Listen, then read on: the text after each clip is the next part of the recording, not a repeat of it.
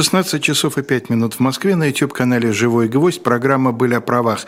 Калоя Хельгов, Алексей Кузнецов, Полина Чернякина обеспечивает связь между нами с Калоем и между нами и вами. А, федеральное собрание ушло на каникулы, но э, законодательная деятельность, нормотворчество от этого не прекращается. Еще больше от этого не прекращается правоприменительная практика. Ну и сегодня мы, как обычно, обсуждаем то, что принесла нам уходящая неделя. У нас несколько сюжетов, как обычно, это тоже стало уже привычным за последние э, почти полтора года. Тематических передач значит, почти не выходит.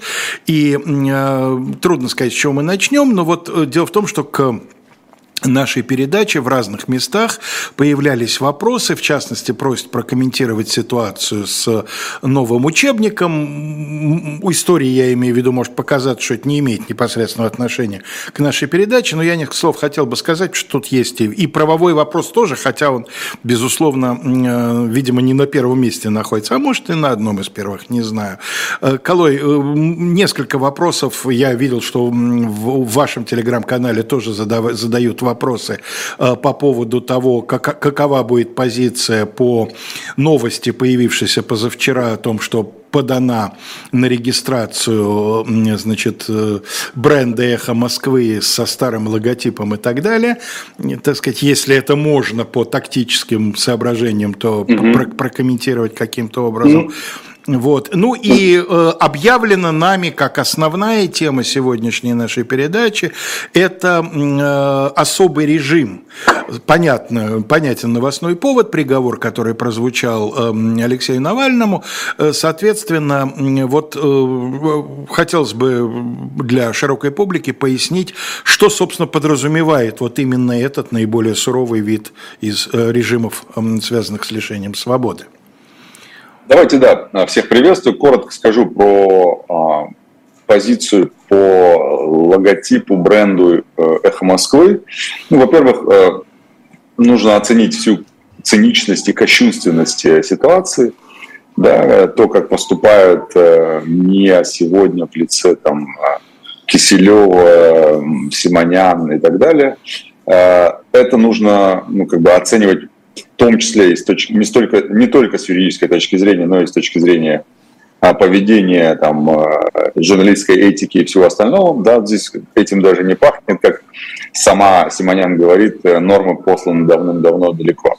Коротко скажу, что сейчас не готов комментировать э, по разным причинам, не готов комментировать э, существо дела. Э, скажу, что мы привлекли высококлассных специалистов по интеллектуальному праву в процесс. Эм, формируем сейчас позицию. Я думаю, что уже на следующей неделе будет какая-то у нас э, понятная позиция, по какому основанию мы будем э, бороться или там, если, а может и не будем бороться, если не будет оснований, э, за логотип, за бренд и так далее. Потому что, ну скажу так, господа немножко поторопились. Э, я думаю, что нужно было немножко подождать, чтобы уж совсем э, быть законниками и э,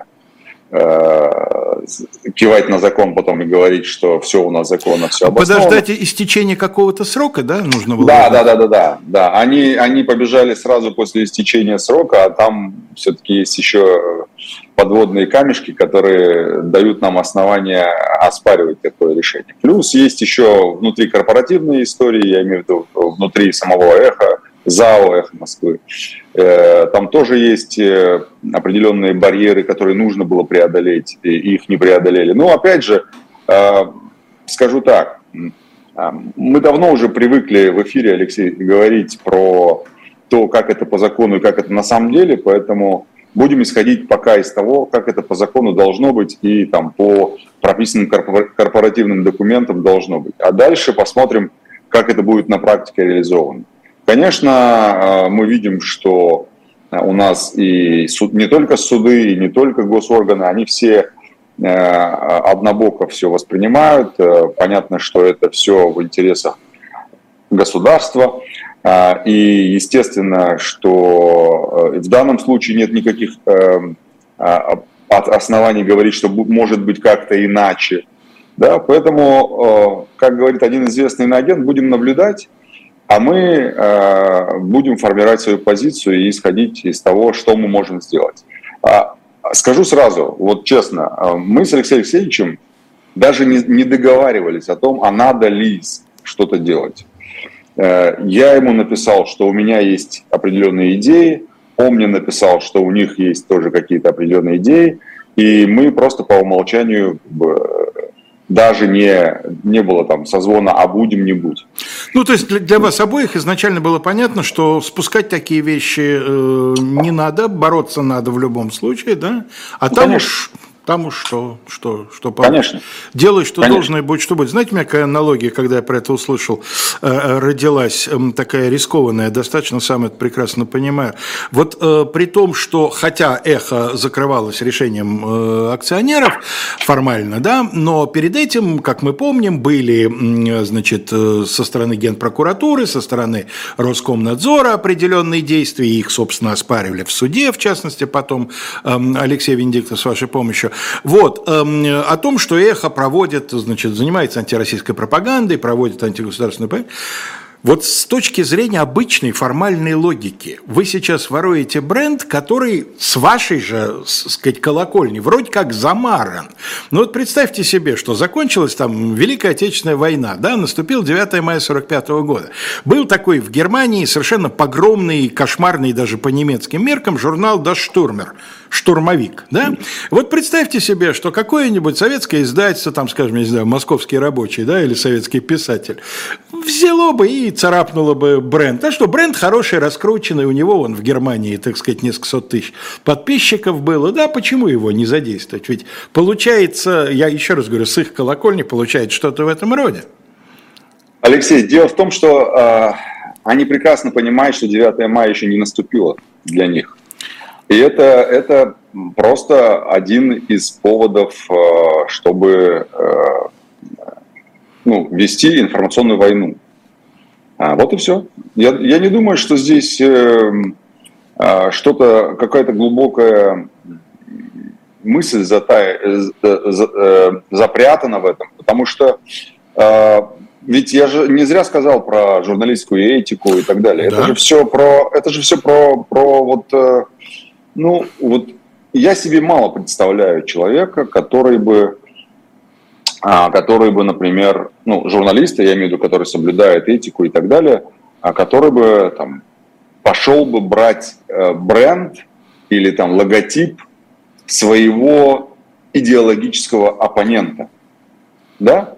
А если бы этот логотип не имел бы успеха, для «Эхо Москвы», на мой взгляд, это лишнее подтверждение тому, что они не зря занимали первое место во всяких рейтингах. Э, я считаю, что э, именно вот сам логотип, сам бренд «Эхо Москвы», он, ну, его забрать э, можно. А вот само существо, там, условный дух эхо, его как бы не заберешь, да? потому что это все-таки люди больше всего. А что касается картинки, изображения, да, это сопутствующие вещи, которые так или иначе а, определяют внешнюю форму этого самого духа эха. Простите меня, кстати, хороший... хороший Очень хороший, фонетически замечательно да. звучит. Да. Причем именно в этом, вот. Э, в этом склонении, да, духа эха. Угу. Да, угу. так вот, а, мне кажется, что можно воровать форму, но ты все равно содержание никак не своруешь. А идея, возможно, еще заключается в том, чтобы а, не только своровать э, логотип, но и таким вот образом а, заставить людей забыть про то эхо, которое было, ровно так же, как мы забыли как про с НТВ. НТВ, конечно, как с НТВ, да, как с да. РЕН-ТВ. Кто сейчас помнит, что когда-то это был абсолютно другой канал, когда его возглавляла да, Ирена да. Лесневская, да, совершенно другим да, содержанием да. и другой репутацией, кстати говоря, конечно же. Совершенно верно. Угу. Теперь, если говорить про инициативы, их не так уж и много, но все-таки в Думе есть определенные э, внесенные законопроекты, которые, на мой взгляд, ну, некоторые из которых э, вряд ли примут. Э, например, законопроект, по-моему, «Новые люди» внесли, партия «Новые люди» внесли законопроект, который освобождают от срочной службы молодых людей 20 до, 27 до 30 лет, поскольку подняли mm-hmm. этот возраст, у которых имеются на иждивении там, дети, ребенок-инвалид до 18 лет, и, по-моему, если не ошибаюсь, там, трое детей малолетних, да, ну, несовершеннолетних. Поэтому сомнения у меня большие по поводу того, что вряд ли они ему, они дадут этот законопроект э, вообще э, пропустить, но сам факт э, внесенного законопроекта нужно об этом говорить, и это как бы э, такой некий здравый сигнал во всем этом сумасшествии. А, что касается других законопроектов, то... Колой, если позволите, да. комментарий. Вы знаете, я так по поряду причин наблюдаю за новыми людьми несколько более пристально, чем за другими парламентскими фракциями. У меня пока складывается ощущение, что это из серии все той же игры в имитацию, все тех же симулякров. Э, есть давно, еще с времен Владислава Юрьевича Суркова, вот этот вот проект, что в Думе должно, должно выглядеть как некая, да, не одна масса такая вот э, солидарная, должно быть условное левое крыло, условное правое крыло, да, условно консервативное, условно либеральное. Мне кажется, что новых людей вот аккуратненько, осторожненько пытаются вот подавать как неких осторожных либералов в Думе. Да, да, это же не первый законопроект да, такой, да, они же я... много подавали таких, но мы, мы видим, что подавляющее большинство законопроектов, которые подаются новыми людьми, они отклоняются там на первом-втором чтении. Поэтому, да, э, еще раз, я же поэтому подчеркнул и сказал, что я сомневаюсь, что этот законопроект пропустят, но, тем не менее, он сейчас внесен, там а, уже на сайте Думы появился и так далее. Но другой законопроект, я уверен, примут. Э, он пока еще даже не законопроект, но это инициатива, которая уже озвучена, и вот уж точно нет никаких оснований говорить, что этот законопроект не примут. Это идея, которую озвучил э, господин Картополов, если помните такого. Ну, как а, неудобозабываемый, как не помнить, да. да, глава Думского да, комитета по человек, обороне. Который, который за полгода может изменить э, на 180 градусов свое мнение. Так вот, он говорит, что э, в Думу внесен, будет внесен законопроект, который предусматривает уголовную ответственность уже за уклонение не от срочной службы, а от мобилизации. А здесь э, что интересно, ну, если говорить про наказание там э, до 5 лет э, тюрьмы и штраф 500 тысяч рублей. А если уж правительство одобрило эту инициативу, то можно предполагать, что законопроект зайдет и, соответственно, будет принят. Причем, принят. Причем я думаю, что они это сделают довольно быстро. И если говорить по, скажем, фактурной части, то изменения будут понесены в 328 статью Уголовного кодекса, в которой сейчас прописана уголовная ответственность за э, уклонение от срочной службы. Да? Угу. И Картополов здесь говорит, что, интересно, он говорит, что это необходимо, чтобы восстановить некий статус-кво между срочником и мобилизованным, потому что якобы вот срочником у нас есть значит, э, необходимость, а, точнее, уголовная ответственность, а у тех, кто мобилизован, для них уголовной ответственности нет. И вот этот статус-кво нужно выровнять, говорит он.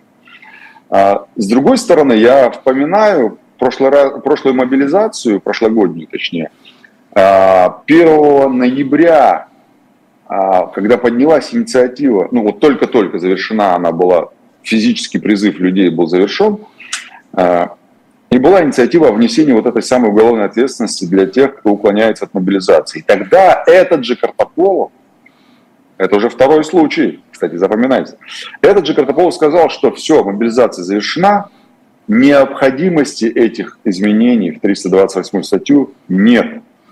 Поэтому а, акту... а, этот вопрос не актуален, вот, если, mm-hmm. если пойти по цитате. А, почему-то вдруг он стал сейчас актуален. И это лишнее подтверждение моим опасениям, о которых я говорю э, сказать, э, там, где это возможно. Э, если бы меня там условно в апреле или в мае спросили, даже не в апреле, в мае, в марте-апреле, вот так, если бы меня спросили, а может ли быть еще одна мобилизация, я бы наверняка сказал, что вряд ли. И я об этом говорил, я приводил несколько там причин, в том числе и то, что это может сильно плохо повлиять на рейтинги, на отношение к власти и так далее. Потому что все-таки э, люди, которые вовлечены в процесс мобилизации, они на себе ощутили вот эти все риски, да, опасения и так далее. Сейчас же я очень сомневаюсь, что я был прав, а, потому что все законодательство сейчас подвели под возможность мобилизации, мобилизационного призыва. Это и а, ограничение выезда из страны, это и э, всякие внутренние ограничения, я, честно, не буду на них там подробно останавливаться, типа там доступ к банковским услугам, а, регистрации юрлиц там, э, и так далее, и так далее. Это, это наименьшее, что может быть. А вот выезд из страны в день, когда в каком-то виртуальном реестре появится виртуальная повестка, вот это существенное ограничение. А штрафы в размере там, до 50 тысяч рублей за неявку – это существенное ограничение.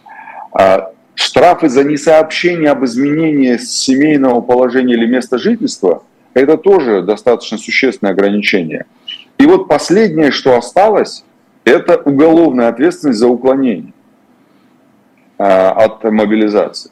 То есть мы вам ограничили выезд из страны, в случае, если объявим мобилизацию. А если вы начнете прятаться внутри страны, мы вам уголовное дело возбудим, закинем вас в розыск и будем искать. Вот здесь Александр Александров спрашивает, как быстро может начать действовать уголовная ответственность за уклонение от мобилизации в случае, если эти поправки будут приняты?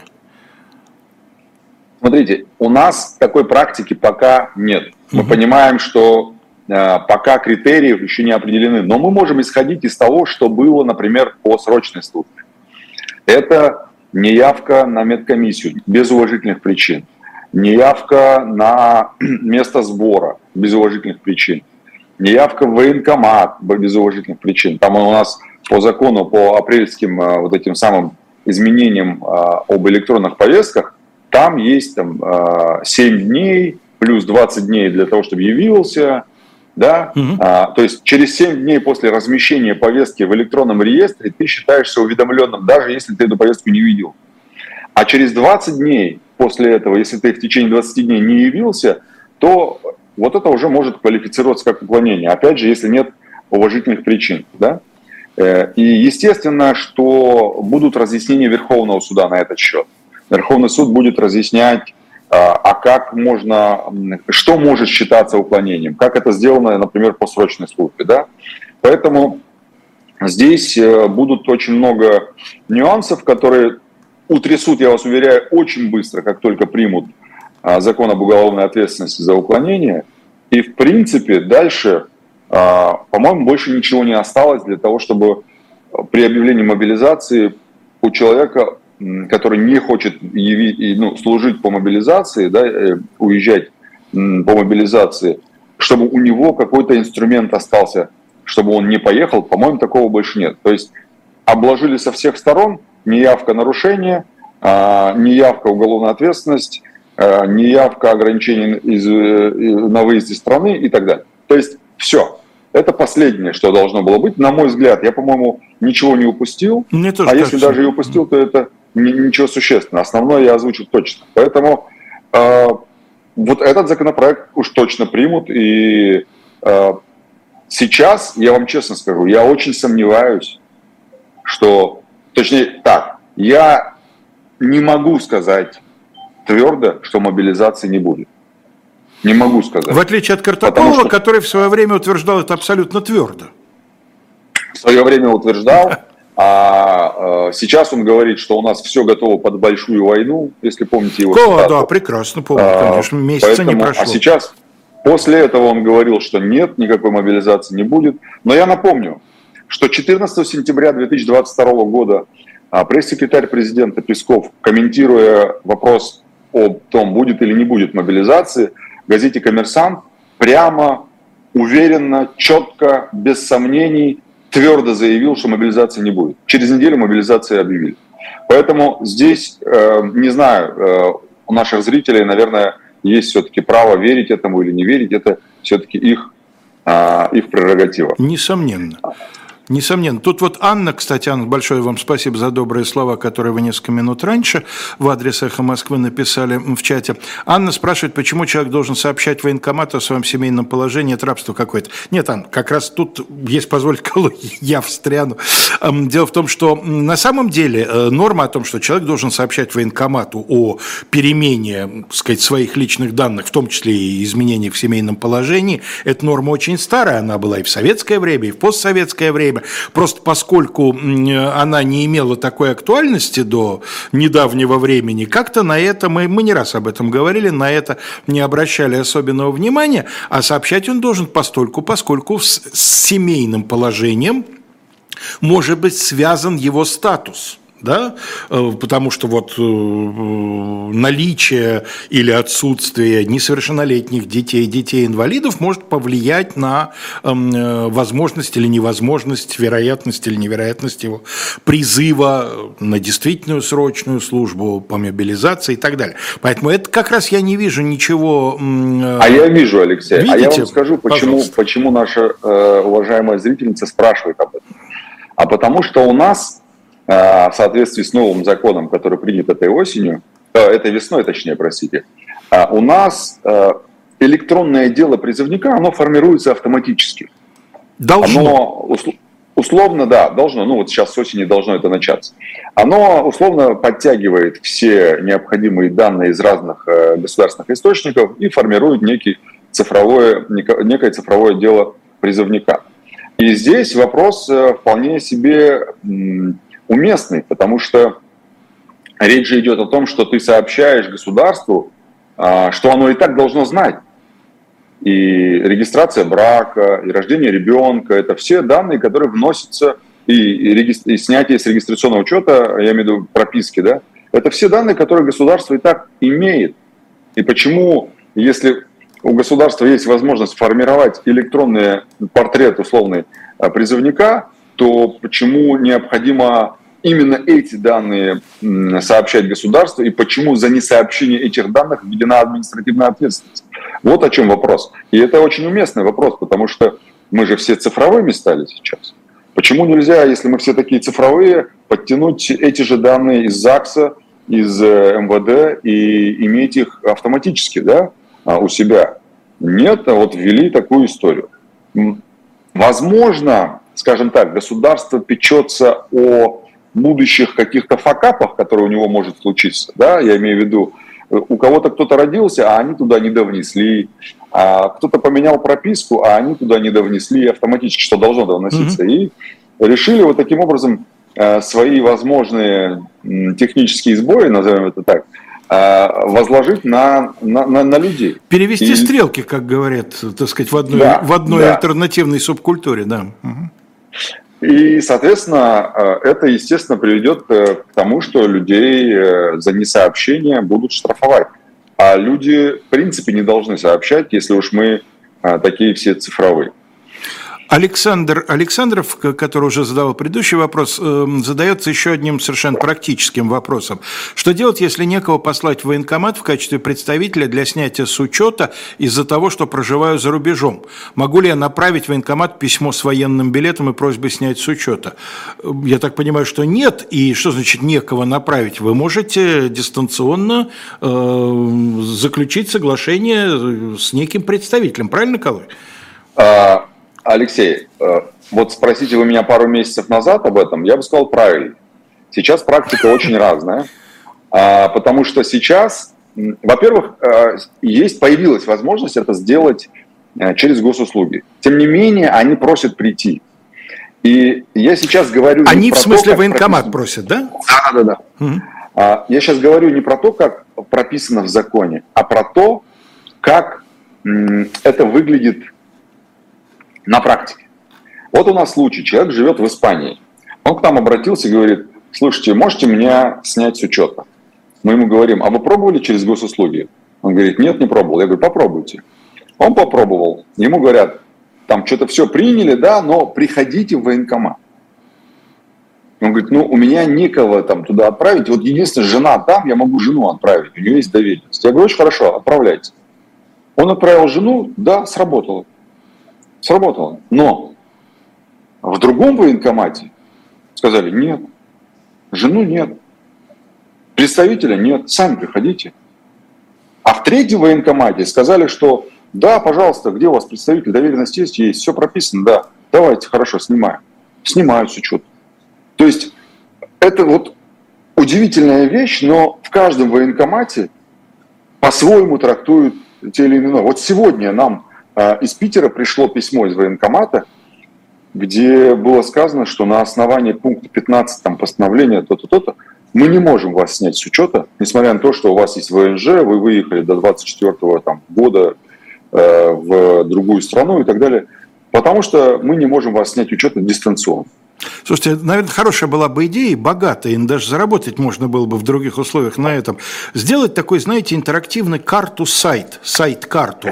Вот подобно прогнозу погоды, где в каких военкоматах, как меняется ситуация по тем или иным вопросам. Да? И прогноз Алексей. на завтра. Завтра в Красноярском областном военкомате ожидается отказы в снятии с воинского учета по доверенности. Я думаю, в течение недели по всей стране погода была бы одинаковый. Угу. Мы бы просто облегчили, облегчили задачу тем, кто контролирует весь этот процесс. Поэтому я, то есть загнали, я думаю, это... загнали бы просто всех под нижнюю температуру, да? Да, да, да, да, да. И, и это нерентабельный проект, Алексей. Угу. Понятно. Это нерентабельный проект. Э, прервемся буквально на секунду, тем более, что разговор о погоде напомнил э, о необходимости одеваться по погоде. И э, обратите, пожалуйста, внимание, совершенно необычный товар мы рекламируем на сайте э, Shop Dilettant Media, хотя, опять же, что значит необычный? Э, те, кто долистывают до конца, когда заходят на сайт shop.diletant.media, они знают, что помимо книг, журналов самых разных, разных категорий, предлагался еще и так называемый мерч, то есть э, сувенирная продукция, с, э, имеющая отношение к э, нашим YouTube-каналам. Но он был, прям скажем, не богат в ассортименте, там, по-моему, два наименования было. Достаточно давно и достаточно далеко и глубоко висел. Вот поступает новое, наступает новый этап, объявляется предзаказ – на продукцию, которая начнет доставляться после 3 сентября, то есть меньше месяца осталось. Это футболки, ну вы зайдите на сайт, там они, собственно, предъявлены, да, показаны три варианта. Два варианта упоминал в начале передачи, даже не зная о том, что мы сегодня рекламируем э, Колой фразу известного на агента «Будем наблюдать». Вот эта фраза в двух различных графических режимах изображена на двух футболках, ну а на третьей э, не менее, если не более известная аптека за углом с приложением схемы прохода к этой аптеке. Обратите, пожалуйста, внимание, потому что если книги, рискую предположить, любят не все, то уж футболки-то, по-моему, все носят. Возвращаемся к нашим да, продолжаем. вопросам. А в прошлый эфир, Алексей, когда а, вы были на рыбалке, если я не ошибаюсь. А... Уезжал я на рыбалку, другое дело, что попал я на грибы, но уезжал я, правда, на а. рыбалку, о чем вы тогда знать не могли, и я тоже. Так вот, мы, я, я немножко нарушил формат нашей передачи и поставил в эфир видеозапись того, как в Совете Федерации обсуждался законопроект который э, там, запрещал полномочным представителям э, представлять интересы военнослужащих. Там было сказано законные представители. Там, в общем, очень сильно возмущался и Клишес, и Матвиенко, они, в общем-то, говорили, что вот, это противоречит Конституции, но, тем не менее, нужно принять, потому что это вот мы потом все исправим. Так вот, по-моему, если не ошибаюсь, на прошлой неделе, или даже, по-моему, на этой неделе, на этой неделе, по-моему, в понедельник или во вторник, не помню точно, но, в общем, на сайте Госдумы появился законопроект, который меняет законных представителей на полномочных представителей. Наконец-то, а, значит, э, свое обещание, как это очень нечасто бывает, э, выполнили, но а, обещать не значит жениться, поэтому, когда примут закон, вот тогда, я думаю, мы скажем, что они будут... А под полномочными представителями понимается э, человек, скажем, по которому правильным образом выдана доверенность. Да, да, да. Просто вот Анна юрист, спрашивает, если заключить с адвокатским бюро договор о защите того, кого могут мобилизовать. В этом случае адвокат сможет вместе с ним или вместо него, в да. случае, если допускается, да. может действовать. Тут еще есть два вопроса от наших слушателей. Елена Потоцкая спрашивает, есть ли вероятность, что если сейчас начать делать загранпаспорт, то это вызовет так сказать, оживит все документы, и человек получит повестку. То есть, если сейчас начать делать загранпаспорт, это означает напомнить о себе военкомату. Я так понимаю. Ну, вопрос. смотрите, а, если речь идет о срочной службе, то в любом случае, даже если вы не подадите документы на получение загранпаспорта, все равно а, государство вас помнит, потому что э, служба срочная. Если же речь идет о мобилизации, то у нас э, о ней пока ничего нет, э, по ней ничего не происходит, и вы можете спокойно, то есть если вам, э, э, условно говоря, больше призывного возраста по срочной службе, то никаких проблем не вижу сейчас получать загранпаспорт. Уж, по крайней мере, пятилетние дают быстро, ну, достаточно быстро. Если, если говорить про десятилетние, там есть какие-то вопросы в зависимости от регионов из-за технических mm-hmm. составляющих но пятилетний дают достаточно быстро, поэтому проблемы не вижу. Пятилетний он не биометрический, да, из-за этого его, да, про... его проще да, сделать. Да. Андрей Соколов, 53 лет, спрашивает, если по предельному возрасту я уже не военно обязан, имеют ли мне право прислать повестку? Ну, повестку ведь могут прислать не только для призыва, да, повестку для уточнения угу. данных, еще для чего-нибудь. Угу. А если он уже... Ну, 53 года, да, видимо, человек да, если не офицер, я так понимаю. Возраста, да. да. Если он вырос из призывного возраста, то надо понимать, что нужно сниматься с учета. А если снимаетесь с учета, то вас для военкомата не существует. Да, поэтому э, внимательно посмотрите, если вы там на учете, э, если ваш возраст мобилизован, ну, э, э призыва на мобилизацию в том числе, он вышел, то, соответственно, естественно, вас снимут с учета. А если вы еще все еще находитесь в запасе и по возрасту должны находиться в запасе, то, конечно, никто вас с учета не снимет, и тогда мобилизация, если будет объявлена, то повестка может прийти. И даже если вы в запасе, вам все равно может прийти повестка по каким-то другим основаниям, вот как вы сказали, уточнение данных, там еще что-то. Может быть такое. Скажите, вот вы сказали, этим надо заниматься, в смысле снятием с воинского учета. Я правильно понимаю, что вообще в обычной ситуации это должно происходить само собой? Человек достиг определенного возраста, его снимают.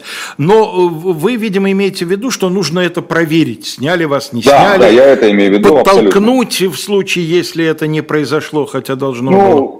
Мы же, мы же понимаем, что очень много, очень много недочетов в работе военкоматов, особенно в регионах. В Москве еще какой-то порядок есть, а вот в регионах э, порядка поменьше. Поэтому я и говорю, что если наступил какой-то период, когда вы можете, э, например, сняться с учета по каким-то основаниям, то э, нужно это делать самому, а не ждать, пока государство вас снимет с учета. Угу. Они это сделают рано или поздно, но лучше рано, чем поздно. Ева Ева спрашивает, нужно ли ей идти в военкомат и снимать сына с воинского учета. Он учится в другой стране, у него студенческая виза на, на год. А, ему нужно сниматься с учета. Причем, знаете, какая сейчас интересная история. Вот сегодня мне одна из моих сотрудниц, которая занимается с, снятием с, с учета, сказала, что а, сейчас военкоматы, они как бы формально не отказываются от снятия с учета, но говорят, ну выезжайте, выезжайте. А мы к вам претензий не имеем, выезжайте. У вас все обосновано, у вас ВНЖ там на год, выезжайте. Но вот с учета снимать мы вас не будем. Как обычно это бывает, когда ты уезжаешь, ну как там было? По закону было так, что уезжаешь больше, чем на полгода, снимаешься с учета. Сейчас они эти полгода как бы игнорируют. Они говорят, ну езжайте. А чем объясняют? нет. Чем объясняют? А вот там есть определенного рода значит, изменения, которые они сейчас... Я вам сейчас зачитаю.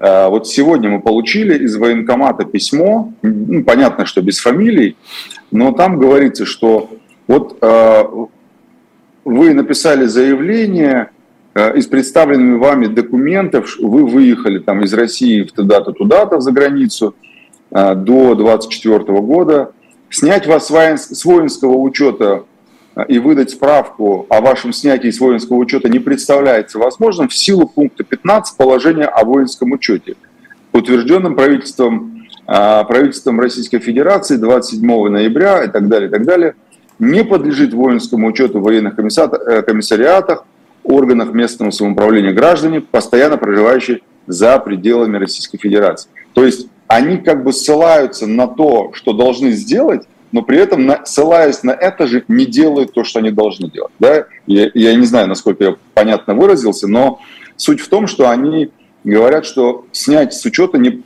не представляется возможным в силу пункта 15 положения о воинском учете. И вот в этом а, пункте 15 там как раз есть эти самые изменения, которые предполагают, что э, не обязательно, чтобы это было 6 месяцев, да? угу. что, что, что можно и без, и без этого как бы а, отправить человека туда, куда ему надо, ну, я имею в виду за границу, а, но не снимать с учета. А когда человек возвращается, они говорят, добрый вечер, вот вам повесточка, потому что вы у нас еще на учете. Угу. В общем, все усложняется сильно. И я даже попросил э, своих сотрудников, чтобы они подробно расписали э, про пункт 15. Я думаю, что завтра, послезавтра мы это все напишем, в, том числе в телеграм-канале, и подробно разберем, может быть, даже в следующий раз потому что у нас времени все меньше, а нам нужно разобрать еще да, и ссылка на телеграм, да. на телеграм-канал Калоя э, есть в описании этого самого нашего, э, нашей передачи, так что, пожалуйста, присоединяйтесь, следите за новостями. Да, а мы хотели поговорить про колонии, а в частности про колонии особого режима. А, для начала нужно сказать, что действительно в России есть э, несколько, скажем, режимов колоний. Да?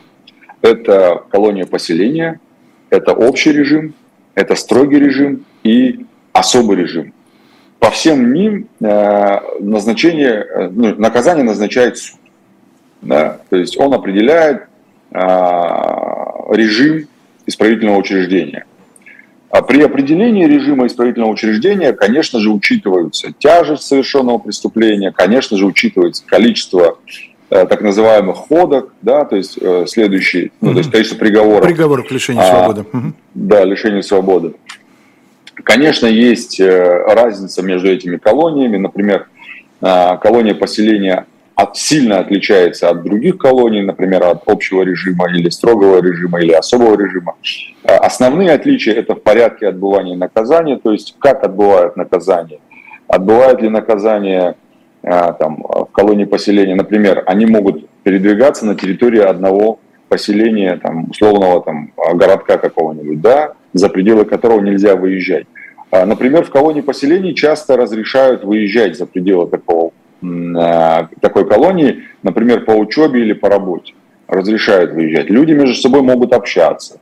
А, по сути, внутри ограничений, например, э, по свиданиям нет, по количеству передач нет. А, это, а, наверное, самое главное отличие колонии поселения от, от других колоний. Ну и, конечно же, да, нужно говорить про уровень охраны, надзора, бытовых условиях. Это Я правильно понимаю, что отличает. колония поселения сейчас э, сильно напоминает то, что в позднее советское время называлось химия? Так, и, так и есть, да. Это, mm-hmm. это и сегодня остается, да, таким же названием в местах, э, вот этих самых местах, она так и продолжает То есть, в принципе, называться. грубо говоря, сбежать оттуда несложно, но надо понимать, что когда поймают, то, естественно, режим будет значительно устрожен. Да, сбежать несложно, но бессмысленно. Ну да. да Более того, просто вредно. Угу. Просто нужно понимать, что в колонию поселения обычно сажают тех, кто совершил небольшой средней тяжести преступления впервые. впервые. Да, поэтому здесь э, смысла э, бежать из поселка нет, да, поэтому, а, поэтому там такой э, облегченный, очень сильно облегченный по сравнению с третьим, э, с другими режимами, э, э, э, как его, формат э, проживания. А, разница между колонией поселения и, например, колонией общего режима, в том числе еще помимо бытовых условий и так далее, еще и в контингенте. Да, если, например, в колонии поселения, как я сказал, а, определяют первоходов да, за небольшие и средние тяжести преступления, то в колонии общего режима поселяют тоже могут первоходов, но по тяжким и особо тяжким преступлениям, да, которые совершили впервые, но тем не менее они совершили тяжкое преступление. И э, еще одно отличие колонии поселения от, например, общего режима – это э, отношение к работе. Например, в колонии поселения э, работа – это некое мерило степени исправления осужденного. Да, там труд расценивается как свидетель развитой самодисциплины, там, способности человека к адаптации и так далее, mm-hmm. и так далее. Mm-hmm. Что касается колонии общего режима э, и отличия ее от колонии, например, э, строгого режима, то там, э, скажем так, определенных случаях эти различия не сильно, то есть эти колонии не сильно отличаются, например, а, по а, дисциплине. Если, например, иногда даже в колонии строгого режима порядка бывает больше, чем в колонии общего, общего режима, потому что там есть определенный там, график, определенные требования. И если, например, хозяин, так называют э, начальника тюрьмы, колонии, да, хозяин, батя его называют еще. Э, так вот, если начальник колонии э, устанавливает порядок, который, э, скажем, требуется по нормативным актам, то в колонии э, особого, э, строгого режима там иногда бывает лучше, чем в общем режиме. Да? В общем режиме, как вы знаете, там люди проживают в так называемых общежитиях, а в простонародье бараках.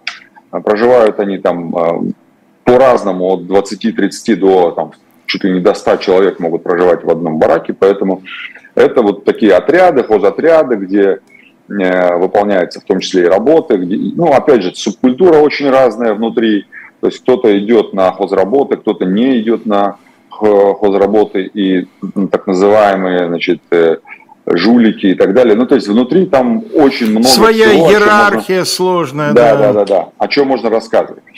Если мы говорим например, э, о э, колонии строгого режима, то в таких колониях содержатся ну, принципиально разные категории преступников, осужденных. Да, я не люблю слово преступники, осужденные. А, значит, в первые колонии, я имею в виду в колонии строгого режима, а, точнее, в колонии общего режима попадают те, кто впервые совершил, как я сказал, а вот э, в колонии строгого режима попадают рецидивисты, э, там какие-то э, особо тяжкие преступления. То есть это совсем другой контингент людей, чем, например, первоходы, которые попадают в общий режим. И главное отличие колонии строгого режима от общего заключается, опять же, в условиях содержания.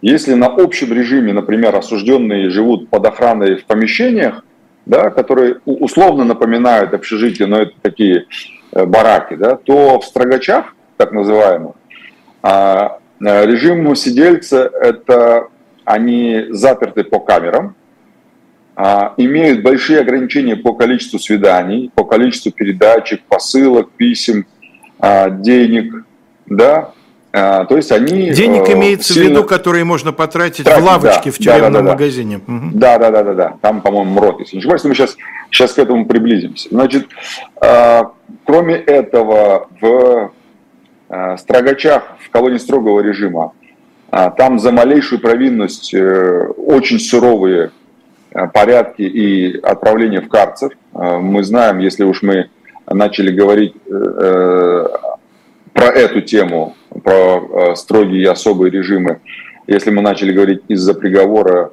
э, Навальному, то здесь нужно сказать, что как раз вот до приговора э, Навальный содержался в колонии строгого режима. И там как раз вот эти суровые порядки, ШИЗО, карцеры и все остальное, это то, что как раз мы в новостях читали всякий раз, когда это происходило с Алексеем.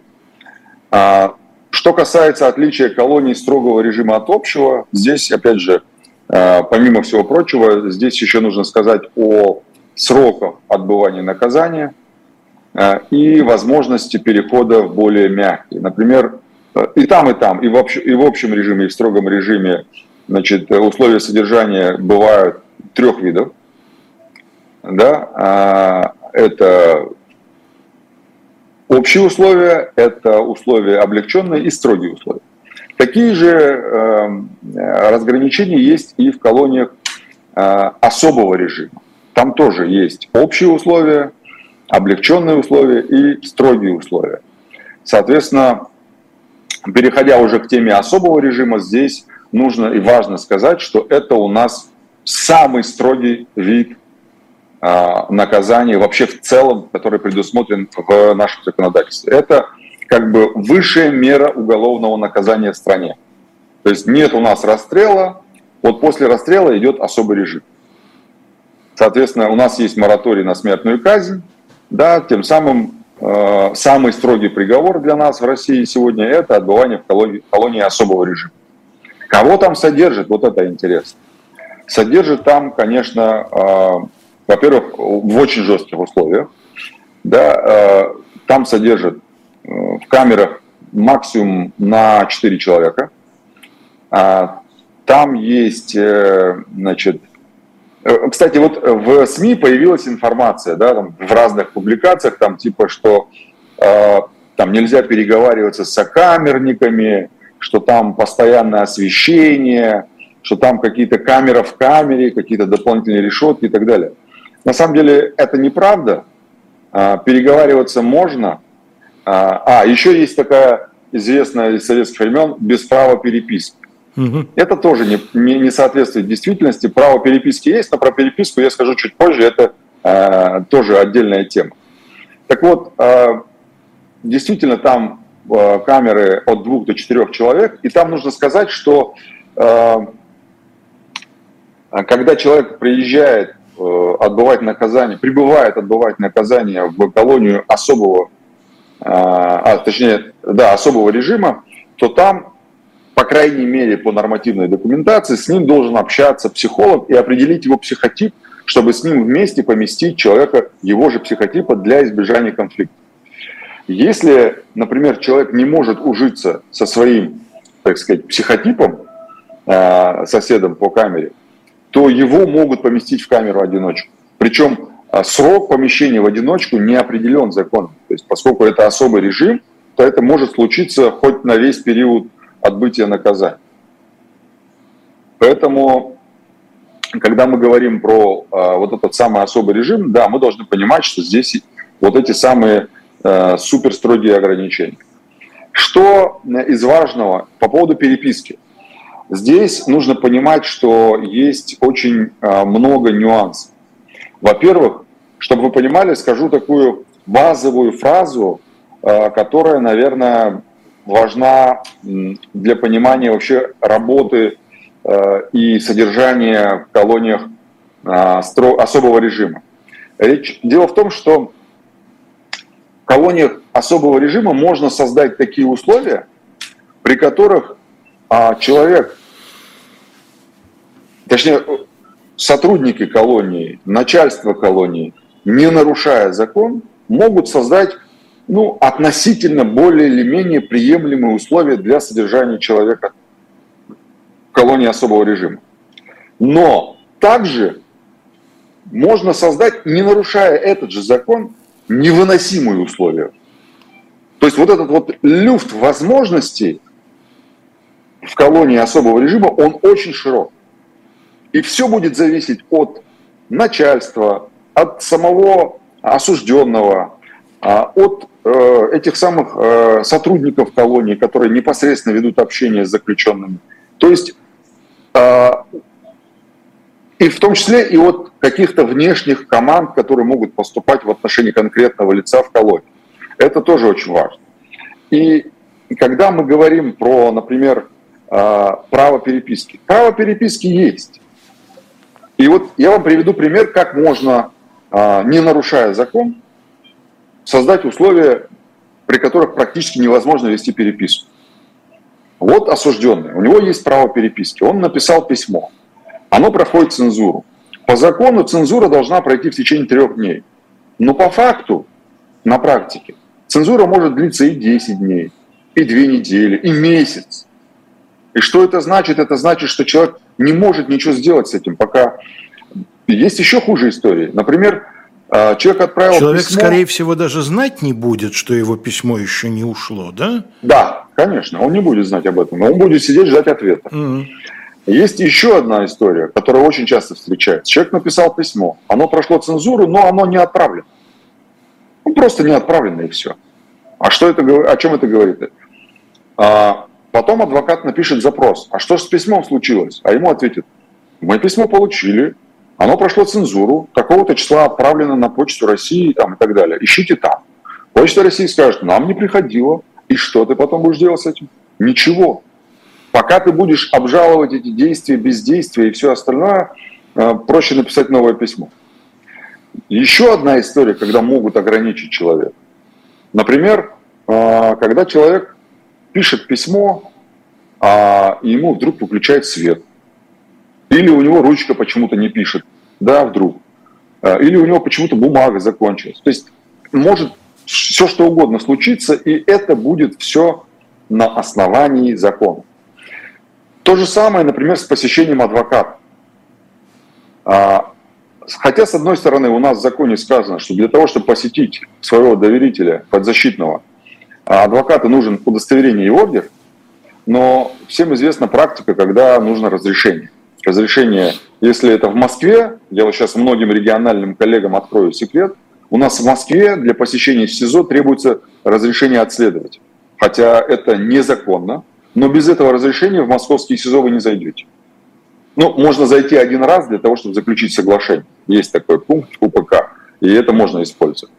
Но если вы идете во второй раз, вам скажут, принесите разрешение следователя.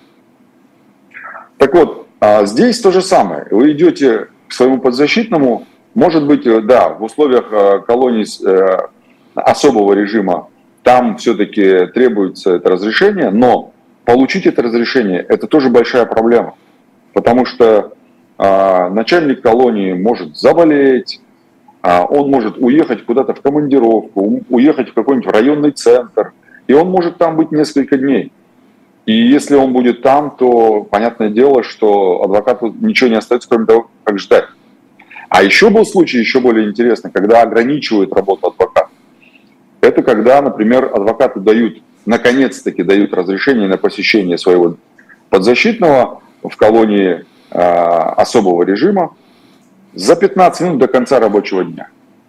Он заходит к нему, здоровается с ним, все нормально, все нормально, и расходится обратно. Все.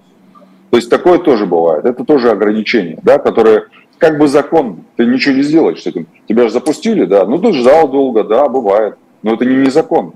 Подтверждаю, не менее, ты... один очень известный адвокат мне рассказывал, как он навещал своего клиента, очень известного заключенного. Вот ровно та история, да? Он приезжал с утра, это не московское место лишения свободы, значит, его мурыжили Понятно. весь день в э, предбаннике, потом запускали за 20 минут до конца рабочего дня. Вот это происходило. Да, да, это очень частая история, и нужно это понимать, что, еще раз э, повторю, да, эту мысль, в колонии можно в а, особого режима колонии, да и строгого тоже, можно, не нарушая закон, сделать невыносимые условия как для самого заключенного, так и для адвоката. И то же самое, не нарушая закон, можно создать нормальные, более или менее приемлемые в рамках особого режима условия к существованию и посещению и так далее, и так далее. Вот а, как бы основная разница между особым режимом и там, режимом общим, я уж не говорю про колонию поселения. Это была программа «Были о правах», но юридическая тема сегодня на, на нашем канале от этого не прекращается, от того, что заканчивается передача, потому что вслух и эхо через пять минут будет Игорь Слабых, юрист, автор телеграм-канала US Legal News. Так что вполне возможно, что э, значительная часть вопросов, которые будут ему поступать, так или иначе тоже будут связаны с э, правом. После 18 мы с Сергеем Бунтманом приглашаем вас на канал «Дилетант». Там сегодня не убийство, любители крови будут разочарованы. Там сегодня будет идти речь об одном из самых наглых мошенничеств Екатерининской эпохи в котором много чего интересного переплелось. Э, после 19 на «Живом гвозде» Антон Орех беседует с писателем Виктором Ерофеевым. В полный свой традиционный формат возвращаются после 21 пастуховские четверги. Сегодня беседуют два иноагента Владимир Пастухов и Алексей Венедиктов. И завершает э, программу четверга еще один иноагент, программа «Один» с Дмитрием Быковым, а в рубрике «Урок литературы» сегодня Василь Быков. Ну, а Калой Хильгов, Алексей, Алексей Кузнецов прощаются с вами. Да, Калой? Да, а, я про, хотел про известное мошенничество. Это про картины? Нет, нет, нет. Это речь пойдет нет? о фальшивомонетчиках конца 18 а. века. Вот. Окей. Все, всего, всем доброго и э, до новых встреч.